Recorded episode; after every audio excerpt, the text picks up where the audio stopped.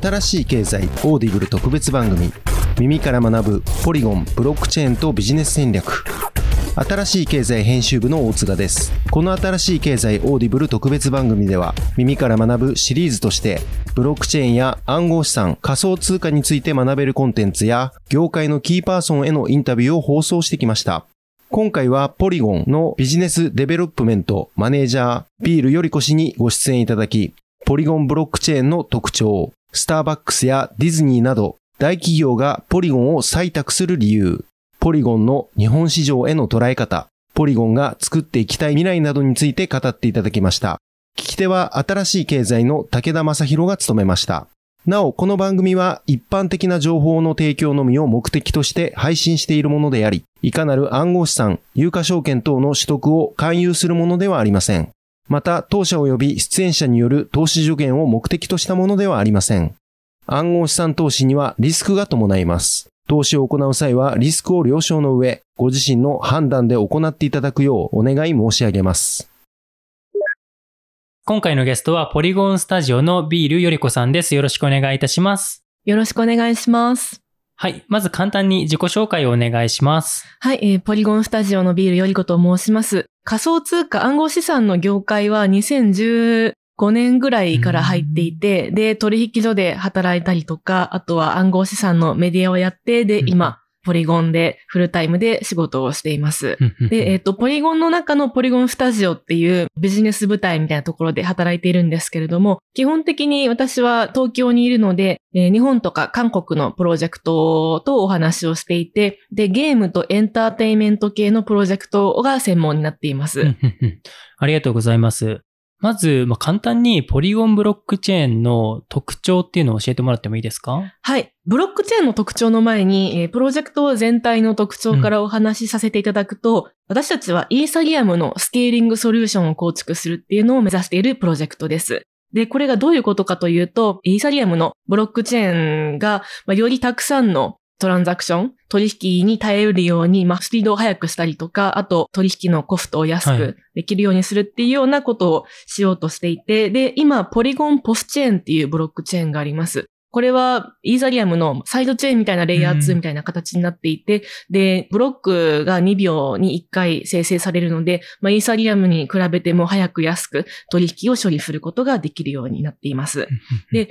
ポリゴンは複数のソリューションを作っているところも特徴でして、今みんなが使っているポリゴンポスチェーンって言われるものの他に、GK ソリューションっていうゼロ知識証明を使った技術だったりとか、あと ID 関連のポリゴン ID っていうようなソリューションだったりとかっていったものも作っています。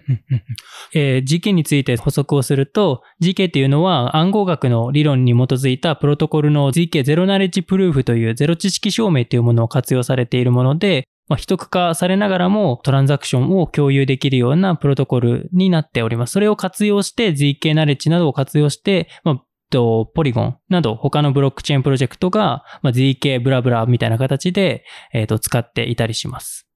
ポリゴンポスチェーンが、結構最近だとスターバックスも採用されてましたけれども、ポリゴンポスチェーンに、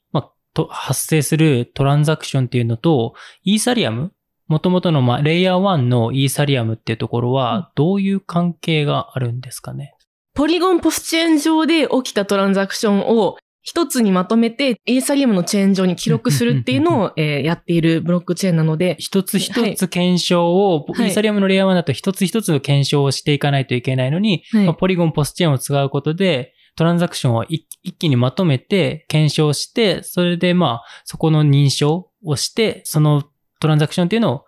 イーサリアムに送るから、スケーリングとしては早くできるって感じですか？それで言うと、ポリゴンブロックチェーンみたいなのもあって、で、その検証した、ポリゴン上で検証したものをイーサリアムに記録して、それをファイナリティがあるっていうような形にしているようなイメージですね。なるほど。わかりました。はい、じゃあ9月中旬にイーサリアムのコンセンサスアルゴリズムの大型アップデート、つまりPOW から POS への移行が行われる、マージが行われると思うんですけれども、ポリゴンへの影響はあるんですか？はい。よくある質問ありがとうございます。イーサリアムのマージはポリゴンにとってで、いいニュースだと思っています。うん、で、マージが来たから、ポリゴンのソリューション必要になるとか、そういうこともないです。で、マージがあって、その後、イーサリアムのスケーリングが行われるっていう流れになってますけど、マージ自体は、トランザクションのフィーを安くするためのものでもないですし、あとは、スピードを速くするものでもない。まあ、スピードは若干速くなるんですけど、イーサリアムファンデーションの報告、ブログ曰く、人間が、ユーザーが使ってて体感できるほど早くはなんないっていうふうに言われているので、もうポリゴンのニーズがなくなるようなものではないです。で、ポリゴンはイーサリアム大好きで、イーサリアムのエコシステムを拡大したいっていうような考えがあるので、イーサリアムの自体のキャパが広がってくれれば、ポリゴンはもっとその先のユーザーをマスアダプションに向けてオンボーディングできるっていうような考えがあるので、そうですね。そのポリゴンにとってネガティブなことがあるとかそういうのは全然なくって、で、すごくポジティブに捉えています。なんか技術的にはあまり影響はないんですか？あまり影響はないですね。アプリケーションもそのまま動きますし、問題はないです。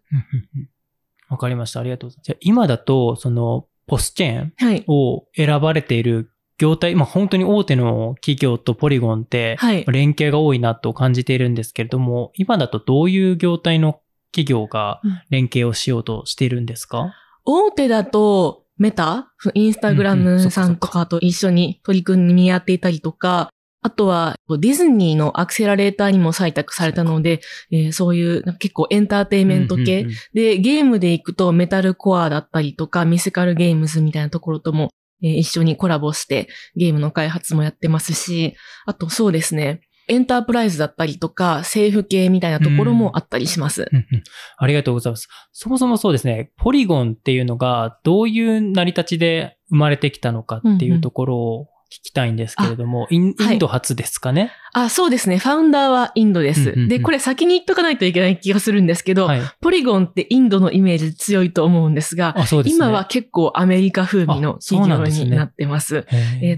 ポリゴンの歴史みたいなところを話していくと、もともと2017年にローンチしているプロジェクトで、もともとはクリプトキティがきっかけだったんですよ。元、なんでしょう。元祖 NFT ブームみたいな。そうですよね。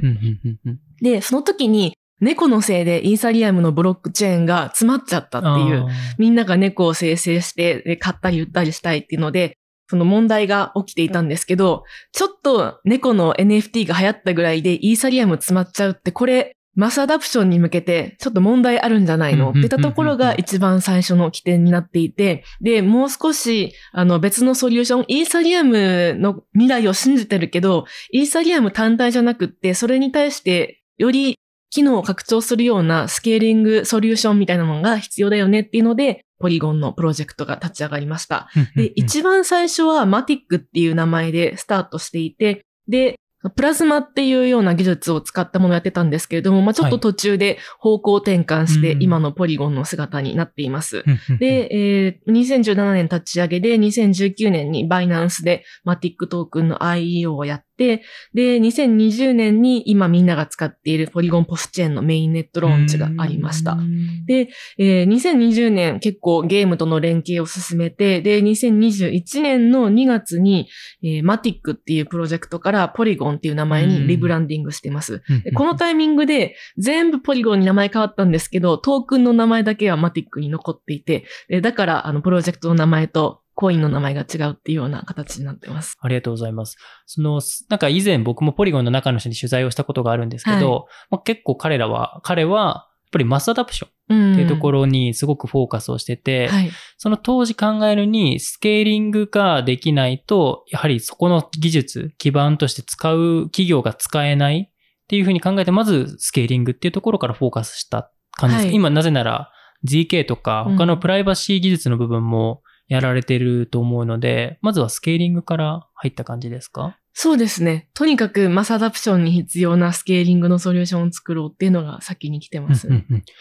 企業がそのスケーリングを求めるのってどういう背景からなんですか？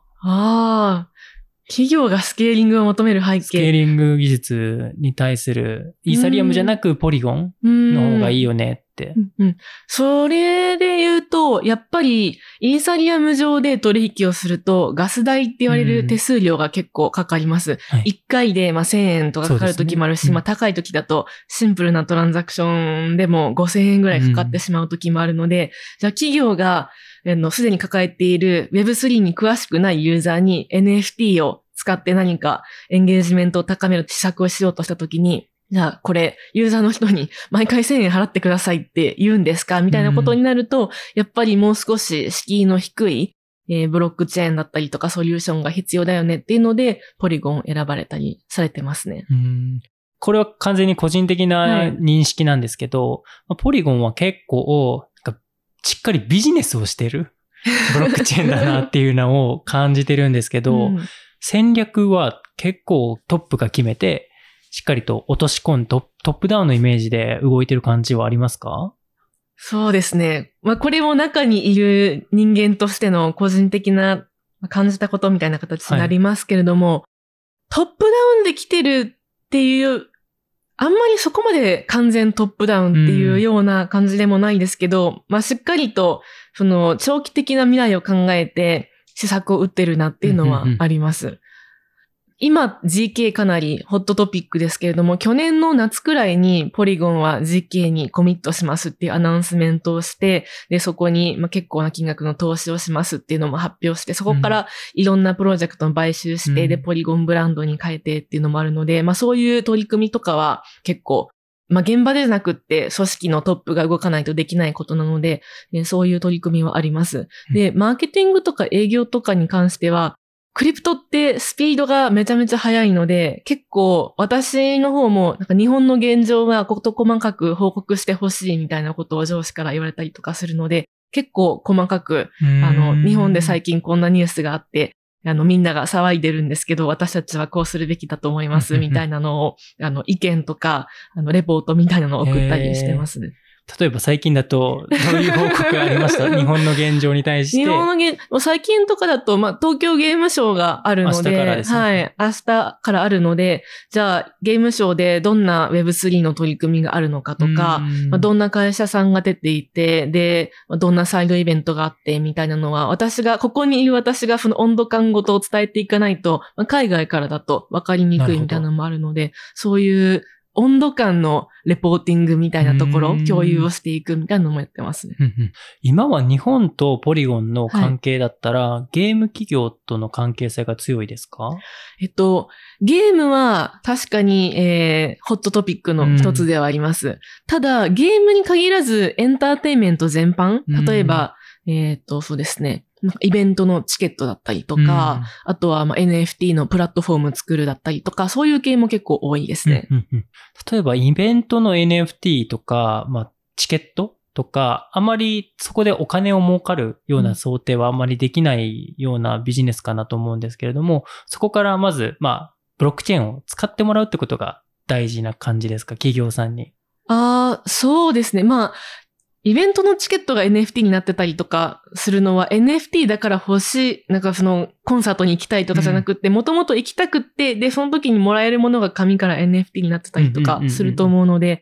NFT で稼ぐっていうよりかは、ちょっと、より時代に合わせて、フォーマットをアップデートしていくっていうような形で、で、儲からないっていうよりかは、これまでの儲けとあんまり稼ぎ方が変わらないみたいなところがあるのかなとは思います。結構、ユーザーにブロックチェーンって言わずにやってるケースとかもあったりするので、あんまり気づかれてなかったり、ステルスで今試してたりっていうのもありますね。なるほど。やっぱり一般消費者からすると、僕たちとかだとブロックチェーンって知ったら逆に使いたくなる。っていうところはあると思うんですけど、一般の人たちはそうではない。ブロックチェーンって言われても別に使いたくならないし、便利だったら使うっていう認識をポリゴン自体も持ってるから、そこに対してソリューションを提供していきたいっていう感じですかね。はい、そうですね。なるほど。で、僕が先日新しい経済のポッドキャストの中で EY のブロックチェーンリーダーのポール・ブロディさんに取材をして、その中で EY とポリゴンって提携を GK のソリューションの部分でしてて、彼自身がずっと言ってたのが、ポリゴンは企業のニーズをすごく把握してくれてる。一番ブロックチェーンのソリューションを提供する企業の中で把握してるっていう話をしてて、それはどうですか、よりこさんとしては。そう言ってもらえるのはすごく嬉しいです。で、そうですね。そう、まあ、言ってもらえるからにはできているのだとは思うんですけど、多分、ポリゴンのビジデブの中でもセグメント分けみたいなのがされていて、はい、で、ゲームエンタメが、まあ、ポリゴンのメインの担当領域で、で、あとディファイ担当ってエンタープライズ担当っていうのがいて、はい、で、EY だと確かエンタープライズのチームがついてると思うんですけど、もう結構、ナイトフォール、EY さんとポリゴンが共同で作っているポリゴンナイトフォールっていうプロダクトを使うような業界の人と常に日頃から話しているので、まあそういうニーズを当てはめて提案したりしてるんじゃないかなと思います。うんうんうん、企業ニーズっていうのは、よりこさんがこれまで、まあ、クライアントというかお客さんに、まあ、ポリゴンブロックチェーン使ってもらうために、まあ、その業界のドメイン知識とかを取得していって提案していくと思うんですけど、これまでざっくりどんな感じで、なんだ、企業ニーズって言われても具体的にあまりよくわからないんですけど、どういうニーズが大きくって、あそこに対する改善というか、ニーズに満たす形で提供できたな、みたいなのってありますか？そうですね。結構、